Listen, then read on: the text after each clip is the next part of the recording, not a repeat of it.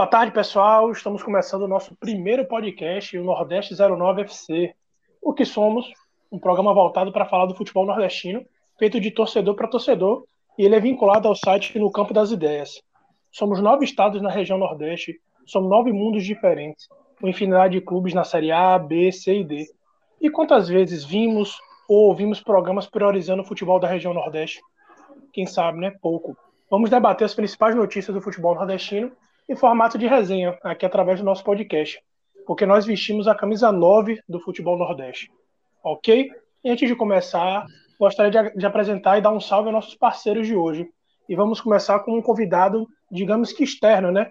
É, que é o Dan Augusto, ex-colunista do site Nine Goals, um parceiro de longa data, conhecedor do futebol pernambucano.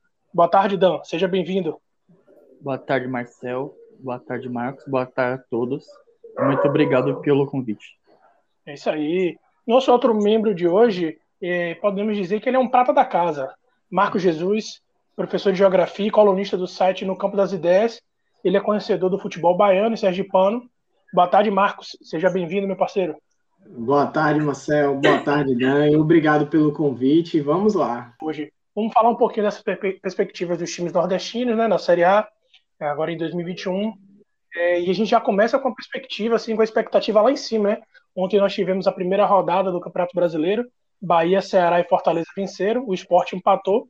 Uma rodada muito maravilhosa para os times do Nordeste. Mas e aí? Será que de fato vai ser assim? Antes de começarmos, é, só falar para os nosso, nossos ouvintes, para não esquecerem, é que é um podcast feito de torcedor para torcedor. Pode ter um pouquinho de clubismo? Pode, mas vamos tentar sempre dar voz a, a todos os estados, a todos os beleza? Eu já começo com vocês, meus amigos. Vamos começar com uma pergunta. Analisando o elenco hoje do time que você vai falar, quais são as perspectivas, assim, as principais virtudes e fragilidades é, do elenco de, do seu time? No caso, vamos começar com o Marcos falando do Bahia e quais são as principais virtudes e fragilidades? E se existirem fragilidades, imagino que, que possam ter, como é que elas podem ser mitigadas dentro desse, dessa, dessa Série A, para que o Bahia possa fazer uma Série A bem tranquila. Bem, Marcelo, boa tarde novamente. Olhando o elenco do Bahia, a gente tem algumas novidades, né? Algumas contratações que vieram esse ano para é, dentro da proposta que o clube teve depois da reeleição do presidente Guilherme Belitani, né?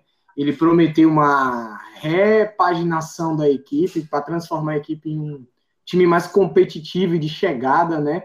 E a gente tem aí a chegada de algumas peças, como o zagueiro Germán Conte, o Luiz Otávio, que também chegou, né? O Oscar Ruiz.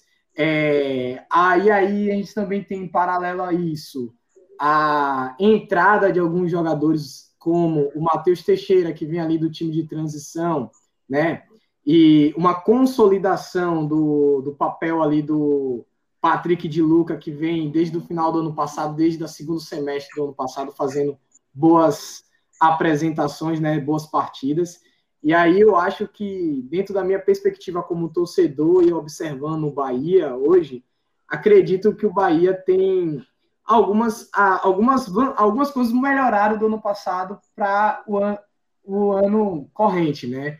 É, a chegada de Dado, né, a ascensão dele ao a ser técnico principal, né, do time principal, trazendo suas ideias, suas experiências, um futebol mais inovador e alguma coisa que eu já vinha pedido há muito tempo, que é essa proposta de jogar com um time com os três zagueiros, não que o Bahia jogue com três zagueiros, mas o Bahia quando está com a bola, o Patrick de Lucas se posiciona como terceiro zagueiro e tem o papel de fazer essa saída de bola, né, ajudando assim é, ao time a fazer uma melhor transição. E eu acho que a melhor o que há de mais virtuoso no time é esse novo esquema com essas novas peças, que é, no caso, a presença do Germán Conte, que deu uma maior, uma maior segurança ao time, uma maior estabilidade na zaga, né? O time agora tem um, é, vamos colocar assim como a gente fala, né? Um zagueiro que de chegada, né? Que o cara é, dá uma confiança para que os outros jogadores possam avançar, né? E a gente tem aí também o que eu acho que é o papel principal hoje para mim do time é o desempenho do Patrick de Luca. Ele funciona como o motorzinho do time. Se ele vai bem, ele Daniel, né, alternando esse papel, mas eu acho que basicamente por ele também, por causa desse papel de transição, se ele vai bem, o Bahia vai bem, né? Nas partidas, geralmente.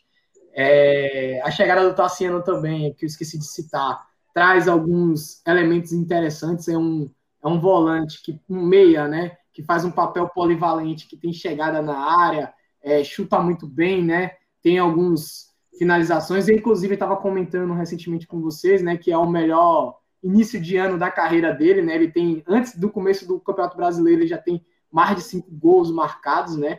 É... E se tivesse convertido os gols que ele perdeu, ele estaria hoje disputando basicamente artilharia com o Gilberto, né? Na equipe no ano.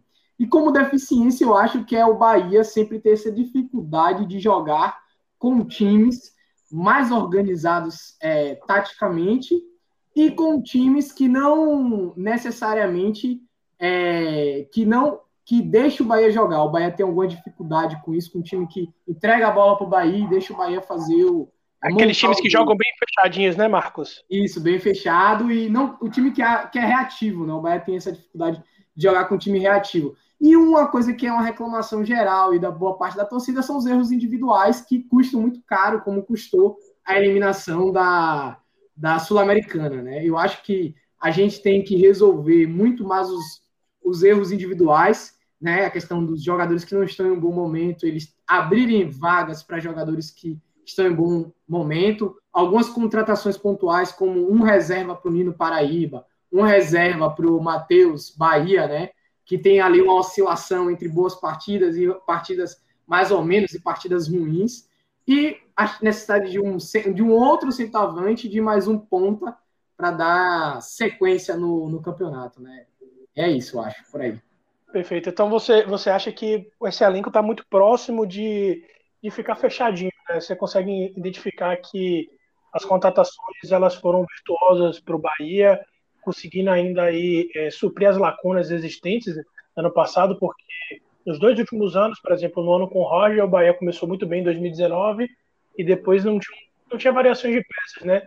E ano passado, é, de novo, sérios problemas com, com o Mano Menezes, é, com o próprio Roger também. O Bahia passou por imensas dificuldades, com o elenco muito raso e até motivo de muitas críticas para a torcida, por exemplo, na hora de colocar um ponta, só tinha Alisson.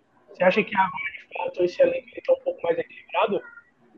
Olha, eu acho que com sobre a batuta de Dado Calvancante, ele conseguiu encontrar um formato de time, né, um esquema de jogo interessante para o clube do ponto de vista que agora o Bahia ele tem uma proposta clara de jogo, né? É um time que entra e sabe o que vai fazer em campo, e é, isso é bem notável. Posição dos jogadores, a forma de jogar do time, é, é, o, a proposta de jogo é bem clara do time, né? Eu acho que a gente evoluiu em relação aos times do Roger e ao time do Mano. Não sei até quando isso vai ser uma isso pode chegar em um processo de letargia ou de declínio, né? É, eu não sei até quando, eu não sei avaliar, mas eu acho que a gente já encontrou aí um certo equilíbrio. O problema que eu estou vendo, mais enxergando, é o comportamento do Bahia frente a times mais organizados, né? Que vem fechado, ou que vem é, geralmente esperando mais do Bahia, né? Que vai ficar rodando geralmente a bola, procurando alguma forma de filtrar, e às vezes fica dependente muito dos jogadores que é, às vezes não estão em um bom, numa boa partida e acaba atrapalhando o jogo, né? E os erros individuais. Eu acho que as peças que chegaram contribuíram bastante. O Bahia, eu acho que há uma melhora significativa do time.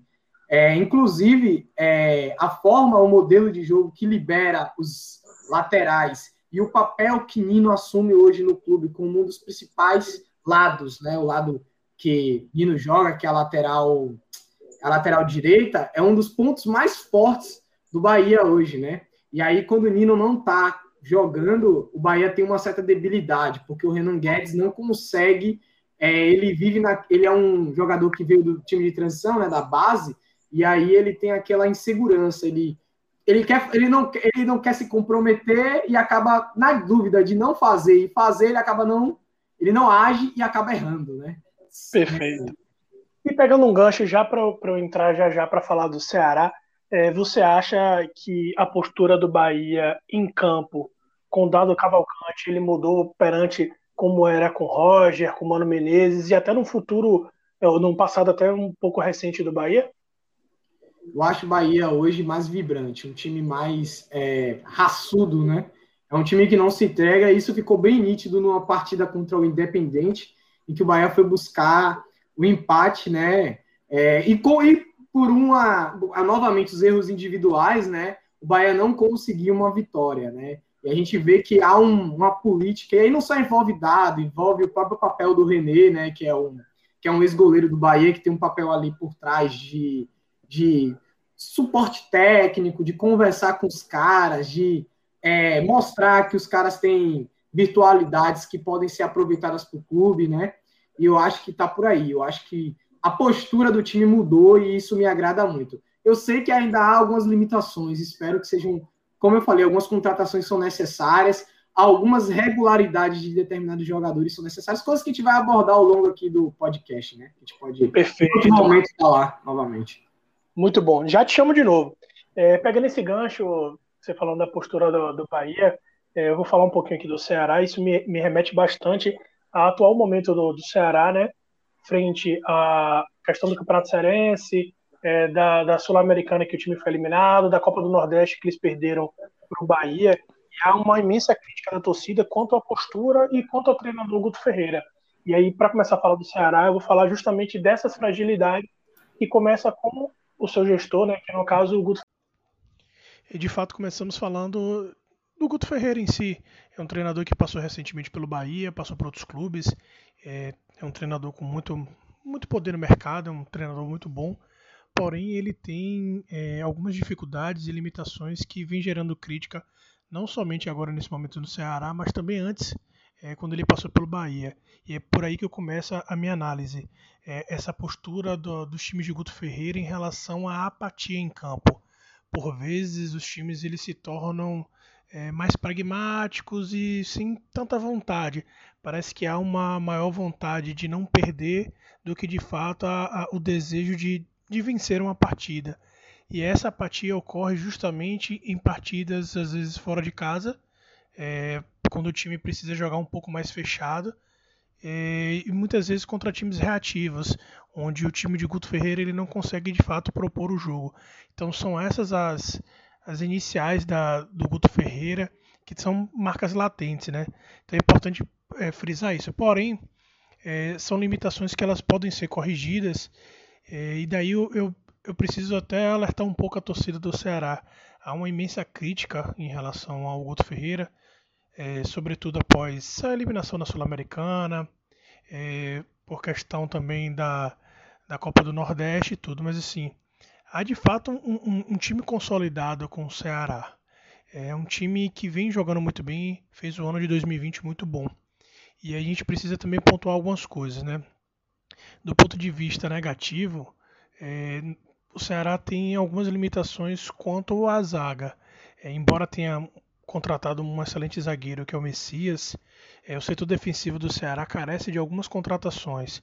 Você tem de titular o Messias, o Luiz Otávio, você tem como opção no banco né, para a zaga, você tem o Klaus, porém não sei se de fato é, se, se esses são as peças ideais. É necessário contratar um pouco mais é, para poder reforçar esse setor e principalmente também nas laterais. Né? O Bruno Pacheco lateral ok para a Série A, mas ele não é um lateral esplêndido, ele cumpre bem a função.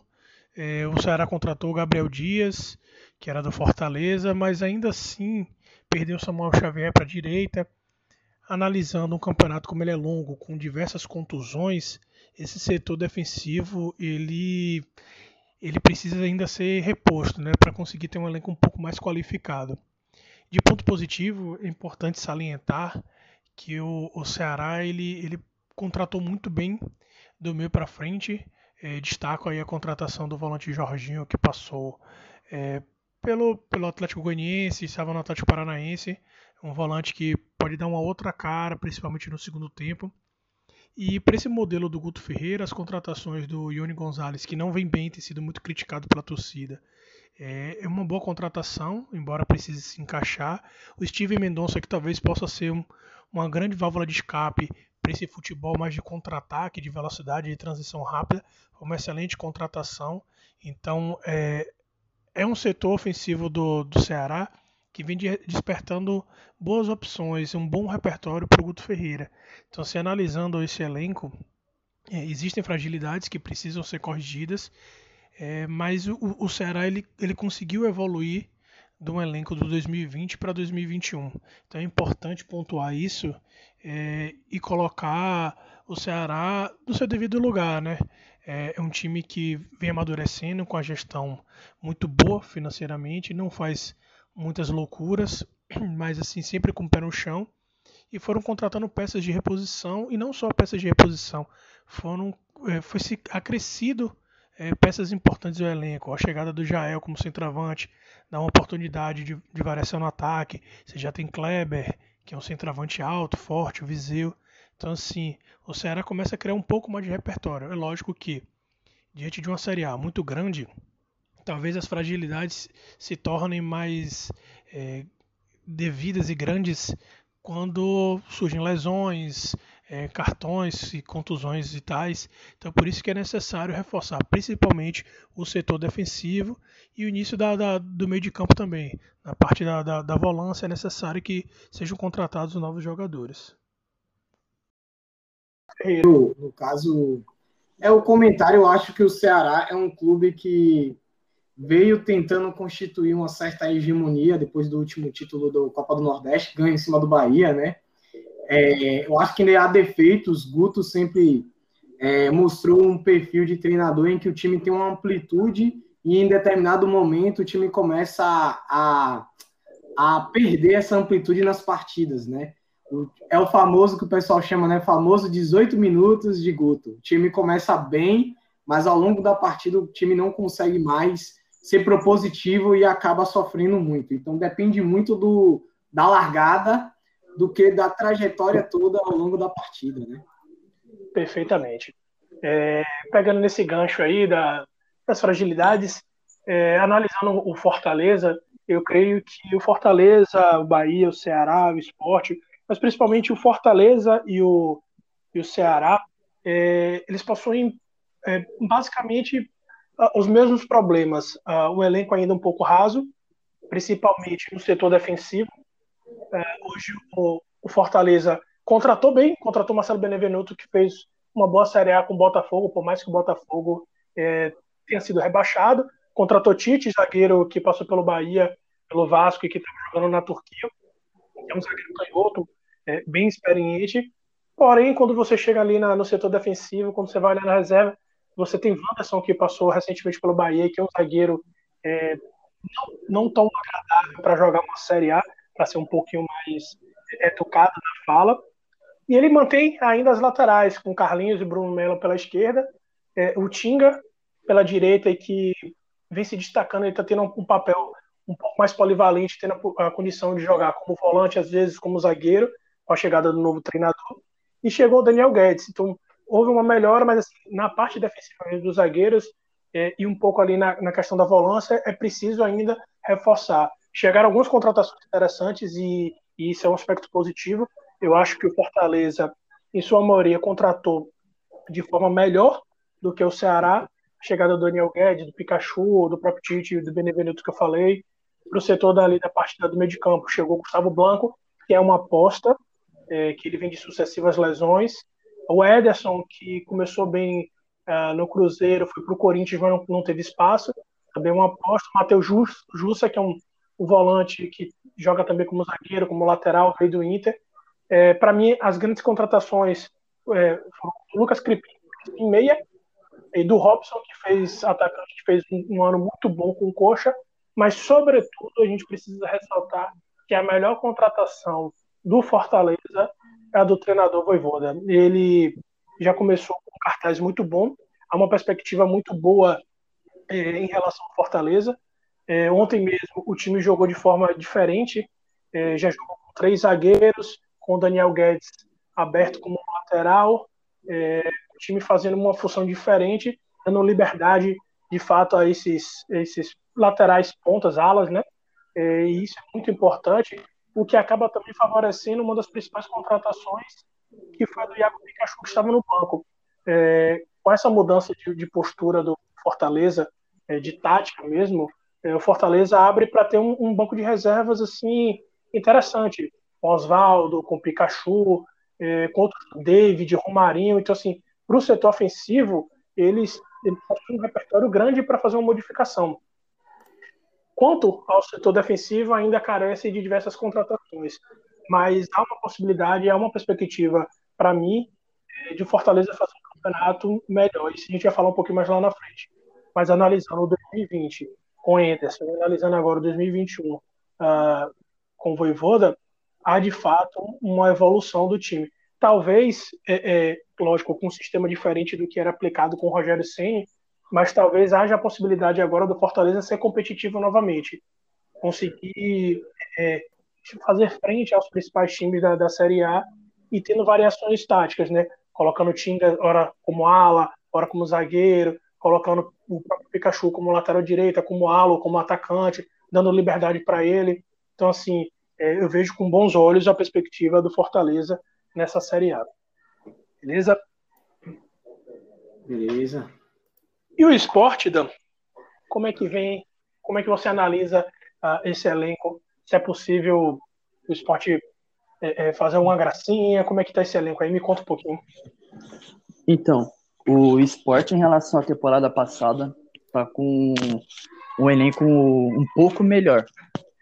Só que com o Jair Ventura não estava funcionando. Jair Ventura, tá, é, a reclamação da torcida em geral era que Jair Ventura colocava o time muito atrás, jogando, tinha, tava tendo jogos que o esporte estava jogando com três, com três volantes contra times modestos.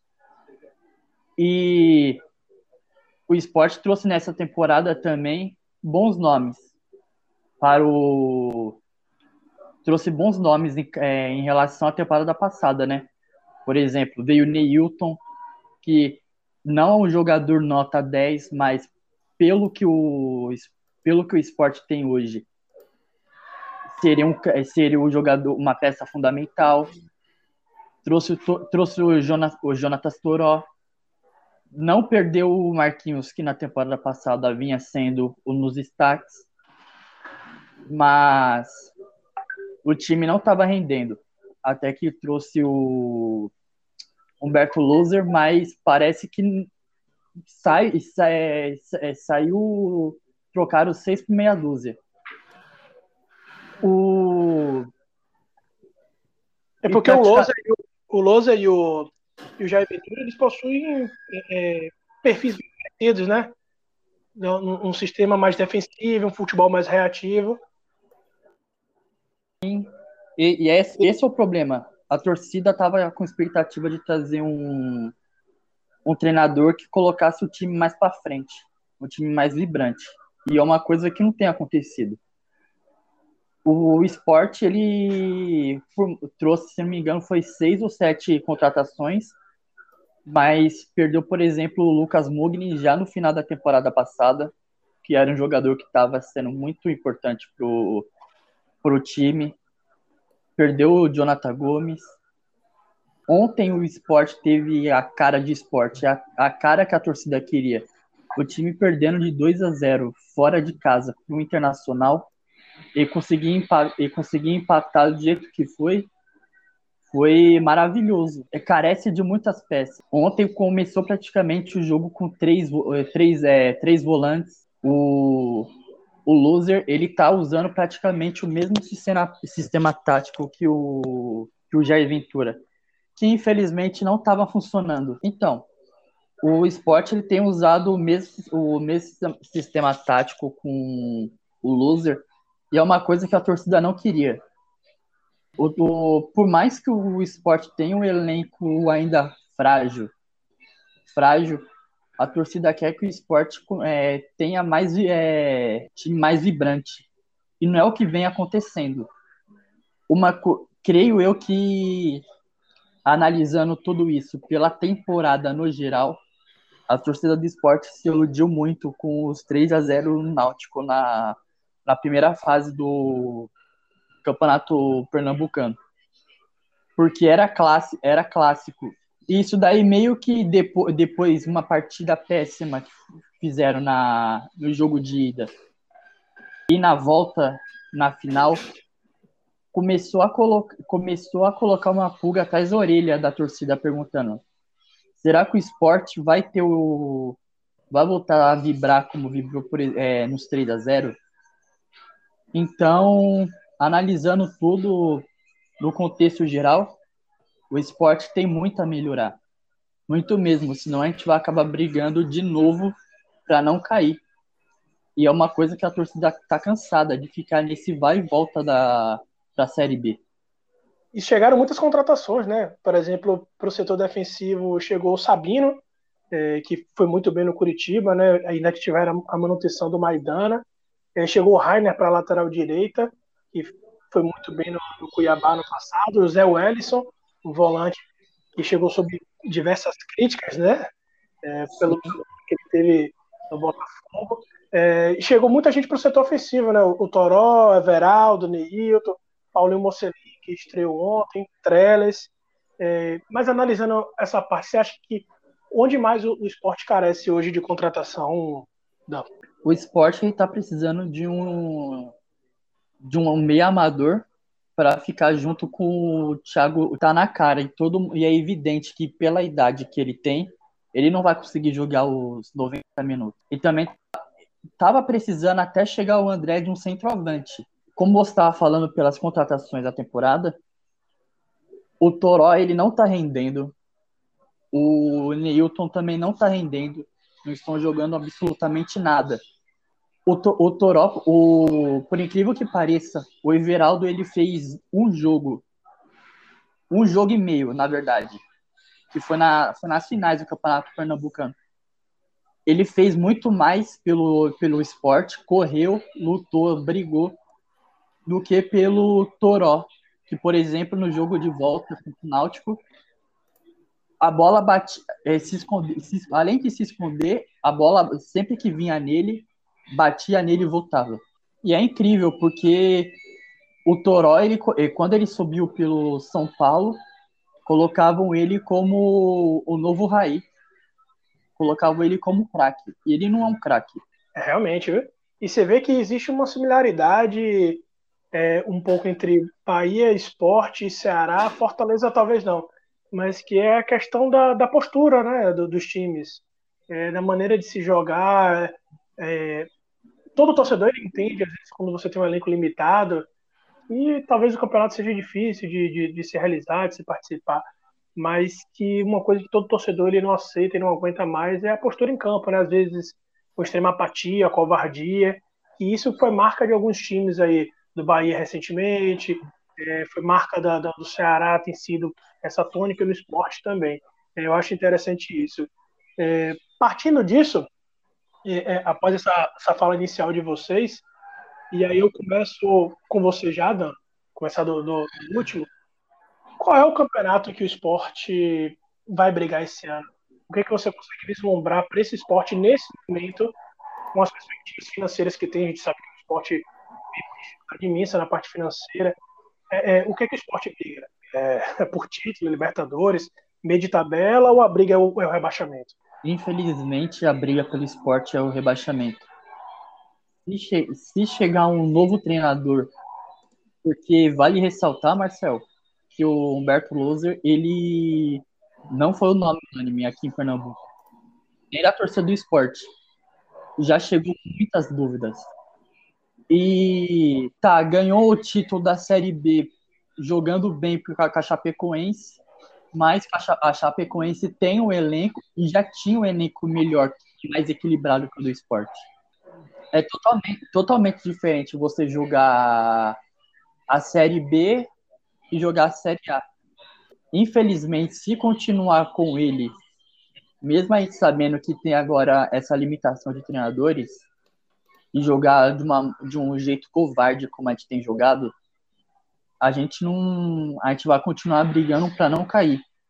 Por mais que o elenco do esporte seja, vai, mediano, nota 5 ou 6, pelos nomes, o Thiago Neves, Júnior Tavares, que é um bom lateral, mas ontem, ontem jogou de ponta, porque na minha visão, ele tá. O Humberto Loser, ele não tá confiando mais no Newton e nem no Toró. Tanto colocou o, Jona, o Tavares, o Júnior Tavares, para jogar de ponta. A gente vai continuar nessa. Ou a gente vai brigar pelo o brigar no rebaixamento para não cair. No máximo, a gente, fica, a gente consegue uma Sul-Americana. Mas com um treinador, um outro treinador. Claro, tem que deixar bem claro isso, porque jogar de modo covarde como tem jogado não dá mais, não dá. Eu concordo, eu concordo com você, analisando a, a, o elenco do esporte e o, e o primeiro semestre em si, né, principalmente a Copa do Nordeste, da maneira vexatória que foi, hoje eu vejo o esporte brigando é, na zona do rebaixamento e com times com menores orçamentos. Nós sabemos assim, como Chapecoense, Cuiabá, alguns times que subiram da, da Série B. É, eu acho que esse é o campeonato no momento do esporte. É uma pena, né, que é, ponto de vista nordestino, esquecendo o clubismo, a rivalidade, interessante é que os times nordestinos conseguissem se manter dentro da, da Série A. Mas talvez esse seja o caminho da, do esporte. Analisando a possibilidade do Ceará e do Fortaleza para esse campeonato de 2021, é, eu vejo uma possibilidade muito grande de ambos os times disputarem um meio de tabela. Quando eu falo meio de tabela, é com aquela, com aquela chance de subir um pouco mais e um pouco mais para baixo. Isso depende muito de sequência de jogos, da tabela, como ela está sendo disposta da, da Série A, é, número de lesões, agora com a questão da Covid. Então, assim, há uma possibilidade dos times flutuarem ali no meio da tabela. É lógico que, assim, é, existem limitações em ambos os clubes. É, Ceará, algumas limitações defensivas, é, a postura do Guto Ferreira, mas assim, no caso do Ceará, é, o Ceará vem com um trabalho muito consolidado do ano passado. O time já mantém uma base, Guto conhece o time. Então há uma possibilidade do, do time avançar, por mais que existam críticas em cima do trabalho dele. Tem que se levar em conta também que Bahia e Ceará são dos times do Brasil que mais jogaram junto com o Palmeiras. Então, assim, são muitas partidas, há um cansaço grande. Por isso que é preciso ter um elenco muito maior para poder conseguir competir de forma mais forte nessa Série A. Mas há uma perspectiva, se houverem mais um pouco de contratações e tempo para o trabalho do Guto Ferreira, há uma possibilidade de do Ceará, a depender da sequência, de brigar por uma pré-Libertadores. Quanto ao Fortaleza, é, eu vejo com boa perspectiva também do, do Fortaleza fazer um campeonato é, seguro, é, com, através do Voivoda, ele é um treinador que chegou com um bom cartão de visita, como nós já falamos aqui. É um treinador que tem variações, ele consegue extrair o melhor, ao que parece, dos seus atletas. É, a, a, criação da noção do espaço-tempo dentro do campo, né? essa noção tática é muito importante. Então há uma possibilidade do Fortaleza disputar um campeonato para ficar no meio de tabela, é, brigando por uma Sul-Americana e quem sabe, a depender da, da, da conjuntura, se chegarem mais contratações para corrigir os erros que que já existem, do, do Fortaleza também brigar por uma possibilidade de uma pré-Libertadores, mas a priori é um campeonato seguro para o meio de tabela, sem nenhum dos dois times brigarem ou flertarem com a zona do rebaixamento. E o Bahia, Marcos, onde você enxerga o Bahia nesse momento? Bem, eu é, já até comentei em outro momento, né? Eu acho que o Bahia tem analisando assim, eu, quando foi feita a proposta, eu me, de, me debrucei um pouco sobre a tabela do Bahia, porque eu acho que a tabela determina tanto o ritmo em que o time pode conseguir pontos com a melhor, uma melhor facilidade, né? Quanto pode não ter. O Bahia, por incrível que pareça, até a sexta rodada dessa, dessa primeiro bloco aí de jogos, vai pegar times que são, é, tirando ali o Internacional, que aí tem uma questão de uma crise, né, no próprio sistema do Angel Ramírez e tal, e que o Bahia pode tirar um proveito disso, já que joga em casa, apesar de que eu acredito, né, que nesses, nesses campeonatos pandêmicos não há caso fora, além do fator do cansaço dos, das viagens, né, que tem um impacto significativo, como houve um impacto nos jogos do Bahia na, na Copa do Nordeste, no primeiro jogo contra o Ceará, que o Bahia tinha voltado do Uruguai e e eu acho que teve um certo desgaste, né? Porque é uma viagem continental, né? É, e aí a gente tem aí. É, eu vou abordar por três pontos. Primeiro, a própria metodologia que a presidência do clube, a gestão do clube coloca, que é aquela ideia de blocos de cinco jogos com pontos pré-determinados ao, ao alcançar dentro desse bloco. Se é um bloco de cinco jogos, o Bahia tem aí como primeiro bloco o Santos, que já venceu, né? O Red Bull Bragantino, o Internacional, o Ceará e o Corinthians, que é a quinta rodada contra o Corinthians. Então, o Bahia tem aí é, times que, tirando o Internacional, relativamente é, possíveis de vencer, né? É, e aí, na sétima rodada, o Bahia encontra o Palmeiras, né? Fora de casa, que é um time mais cascudo, um time que tem uma, foi campeão da Libertadores, está disputando outros torneios, então talvez aí haja condições também de fazer frente, o empate seria interessante, né? É, e aí volta novamente um bloco com América Mineiro, Chapecoense, Juventude, e aí vem a, o que chama de corredor, corredor polonês, né? Que é uma série de times que são mais cascudos e que o Bahia vai enfrentar é, diretamente seguido, né?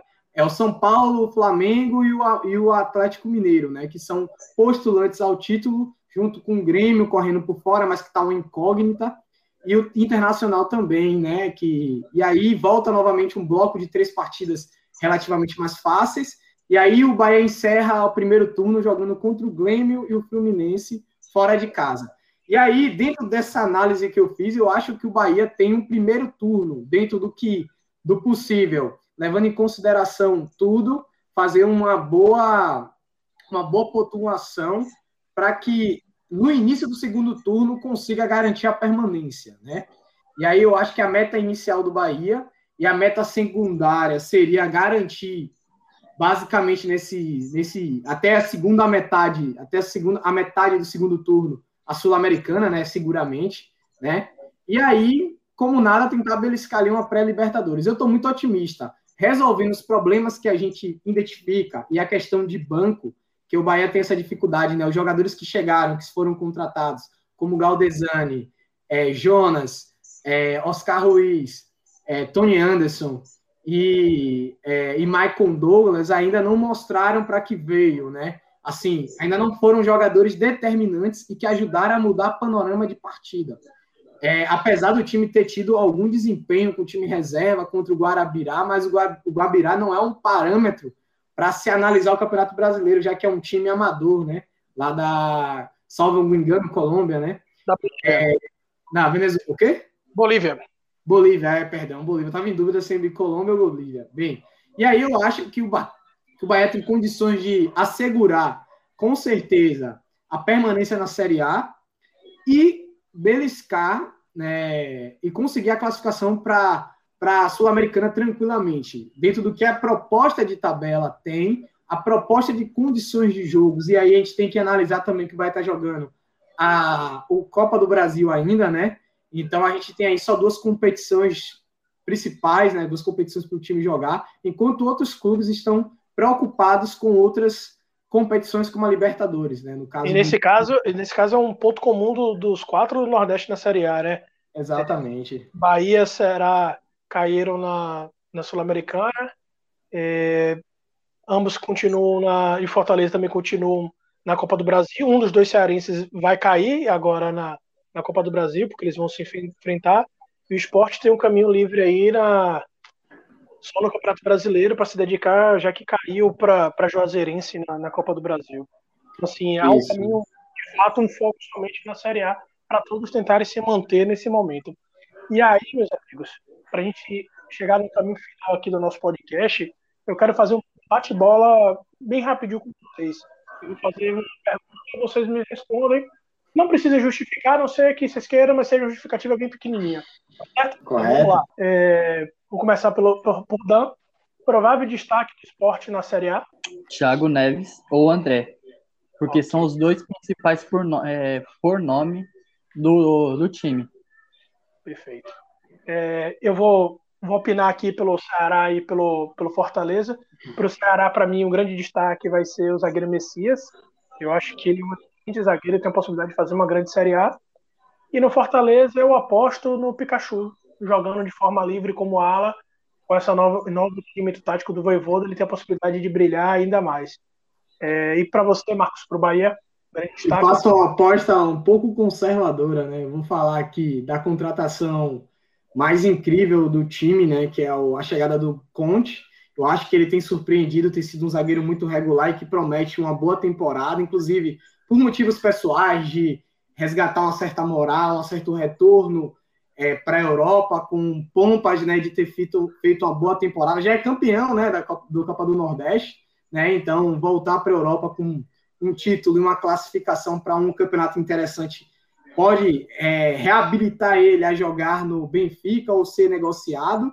E uma aposta que é uma grata. É... Essa é a minha próxima pergunta. É, já pode começar com você. Quem pode surpreender nesse elenco do Bahia? É, quem pode surpreender, eu acho que é o Oscar Ruiz, mas eu iria dizer que seria o Matheus Teixeira, né? Como um goleiro que chegou e decidiu o campeonato para o Bahia, né?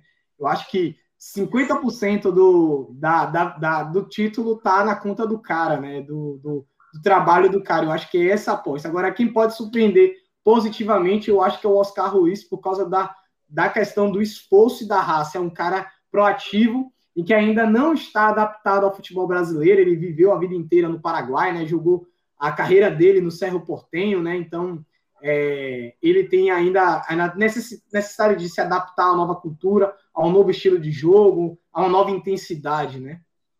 Ok. E para você, Dan, é, no esporte, quem pode surpreender? O Everaldo, porque ele não teve tanta sequência no, no Fluminense, no, no próprio Corinthians, e foi muito questionado. Muito bom. É, eu acho que no, no Ceará o Mendonça ele pode surpreender. É um jogador muito veloz, então é, jogando no esquema do, do, do Guto Ferreira de forma mais conservadora, ele pode surpreender bastante. E no Fortaleza, quem eu acho que pode surpreender se tiver sequência é o volante Ederson, que passou pelo Cruzeiro, estava no Corinthians, começou até bem no Corinthians, mas deu uma caída e foi negociado. Eu acho que ele de fato pode surpreender. E para vocês, meus amigos, alguém da base, para ficarmos de olho para o nosso ouvinte ficar sabendo, olha, esse, esse carinha da base aí pode surpreender, quem que a gente tem que ficar de olho? Diga aí, Marcos. Eu acho que de olho a gente tem que ficar no Patrick de Luca por causa da. Essa vai ser a primeira temporada vera dele, né? Ele vai jogar do início até o fim e vai ser o grande teste de ferro, teste de ferro para ver se ele tem condições de ser o, o cara do time do, Brasil, do, do Bahia, né? e talvez uma futura negociação, não sei. Ótimo. Para você, dando esporte, quem que da base pode aprender? Então, é, é rapidinho. O esporte ele, ele acabou fazendo uma parceria com o River do Piauí e veio para veio para base na temporada um volante e o meia, bons joga ótimos jogadores. O meia Alisson e o volante Arielton. O Arielton ele jogou no, ele chegou a estrear no clube profissional contra o Veracruz, uns 3 a 1 pelo Pernambucano. É um ótimo, é um ótimo volante. Ele tem uma ótima saída de bola e uma e principalmente uma chegada como o famoso elemento surpresa. Excelente. Eu acho que essas apostas para os times nordestinos são sempre válidas. É, é, jogador de baixo custo com possibilidade de desenvolvimento. Para o Ceará, eu aposto no jogador que jogou ontem é, e muito bem, que é o atacante Rick. Eu acho que ele pode ter espaço né, nessa parte de rotatividade no setor ofensivo, brigando ali com o José, com o Kleber, com o Vizinho. Eu acho que não seja o ano dele, mas eu acho que ele é, é um jogador para pro, os torcedores do Ceará ficarem de olho. E no Fortaleza eu aponto o volante Luiz Henrique Meia, que veio da, da base do Flamengo, chegou pro, pro Fortaleza e é um jogador que já está compondo o banco, eu acho que ele tem muito a render no time do, do Fortaleza. E aí vamos para nossas duas últimas perguntas, bem rapidinho. Entre todos os times nordestinos, quem você aposta que chegará mais longe? Diga aí, Dan. Creio eu que se continuar jogando o, que jogou na temporada passada é o Ceará. Ok. Para você, Marcos? Rapaz, eu acho que o time que pode surpreender é o Fortaleza por causa da chegada do Vovoida. Que pode. É trazer um, uma, uma nova proposta de jogo, como ele já tem mostrado, jogar com três zagueiros, que eu acho que é algo curioso e que a gente não vê é, muito aqui no futebol brasileiro, né? Eu também acho que o time que pode chegar mais longe na, nessa Série A é o Ceará, porque é o time mais maduro dentre os quatro times da Série A, o time que já vem com elenco e com treinador há mais tempo. Isso não quer dizer que os outros não possam chegar lá. E por fim, meus amigos, eu quero que vocês elejam agora o cara do futebol nordestino hoje. Se você para dizer assim, esse é o cara do futebol nordestino, para vocês quem é? Analisando o primeiro semestre todo. Tassiano, do Bahia. O que ele tem jogado, ele não, jogou, ele, ele não conseguiu render no, no Grêmio. Para você, Marcos? Eu, eu, ah, eu vou concordar com um colega aí, né? Que o Tassiano, ele tá jogando, tá, como eu falei no início, ele tá na melhor início de temporada dele, e se ele resolver algumas coisas como uma maior regularidade, uma melhor potencial de finalização, ser mais decisivo, ele pode ser uma grata revelação é, dentro do time do Bahia, né? Pode ajudar bastante fazendo gols importantes que ao final da temporada, como ele já fez dois gols, né? É, podem ser importantes.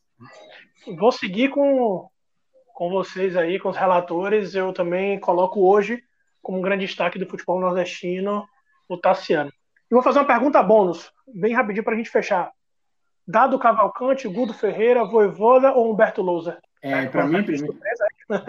e aí, hoje, para o seu time, quem que você escolheria? Rapidinho. O treinador do Fortaleza.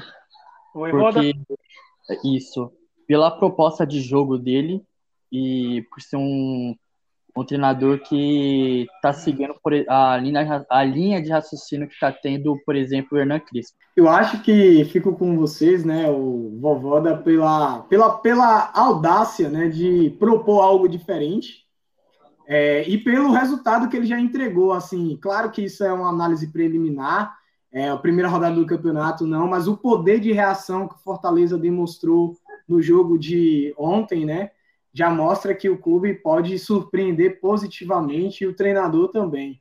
E aí a gente bota na conta do, do treinador, como você mesmo já disse, o cara colocou medalhões na, no banco e, e peças que têm condições é, de mudar o panorama da partida, como o Pikachu, que a gente sabe pela trajetória que ele teve no Vasco, que ele é um jogador que, apesar da idade, né, tá se aproximando ali na casa dos 30, ele ainda tem um poder de decisão muito, é, muito, muito, muito forte, né?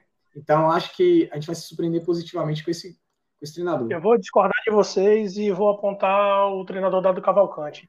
Simplesmente ah. por o trabalho que ele conseguiu fazer na reta final do Brasileiro e agora mostra uma evolução dele como treinador e uma capacidade de modificar o time, de transformar um time como ele conseguiu fazer com o Bahia. Mas há uma possibilidade do Voivoda ser o grande treinador nesse destaque aí na, na Série A. Beleza? Meus amigos, quero agradecer vocês pela participação. Lembrando ao nosso ouvinte que vocês podem seguir o nosso podcast uh, no Instagram e no Twitter, Nordeste09 está disponível nas principais plataformas eh, de áudio é, e agradeço a vocês. Não esqueçam também de seguir o site do Campo das Ideias. Tá certo? Obrigado, Marcos. Obrigado, obrigado. Dan. E até a próxima. Até a próxima. Tchau, tchau. É.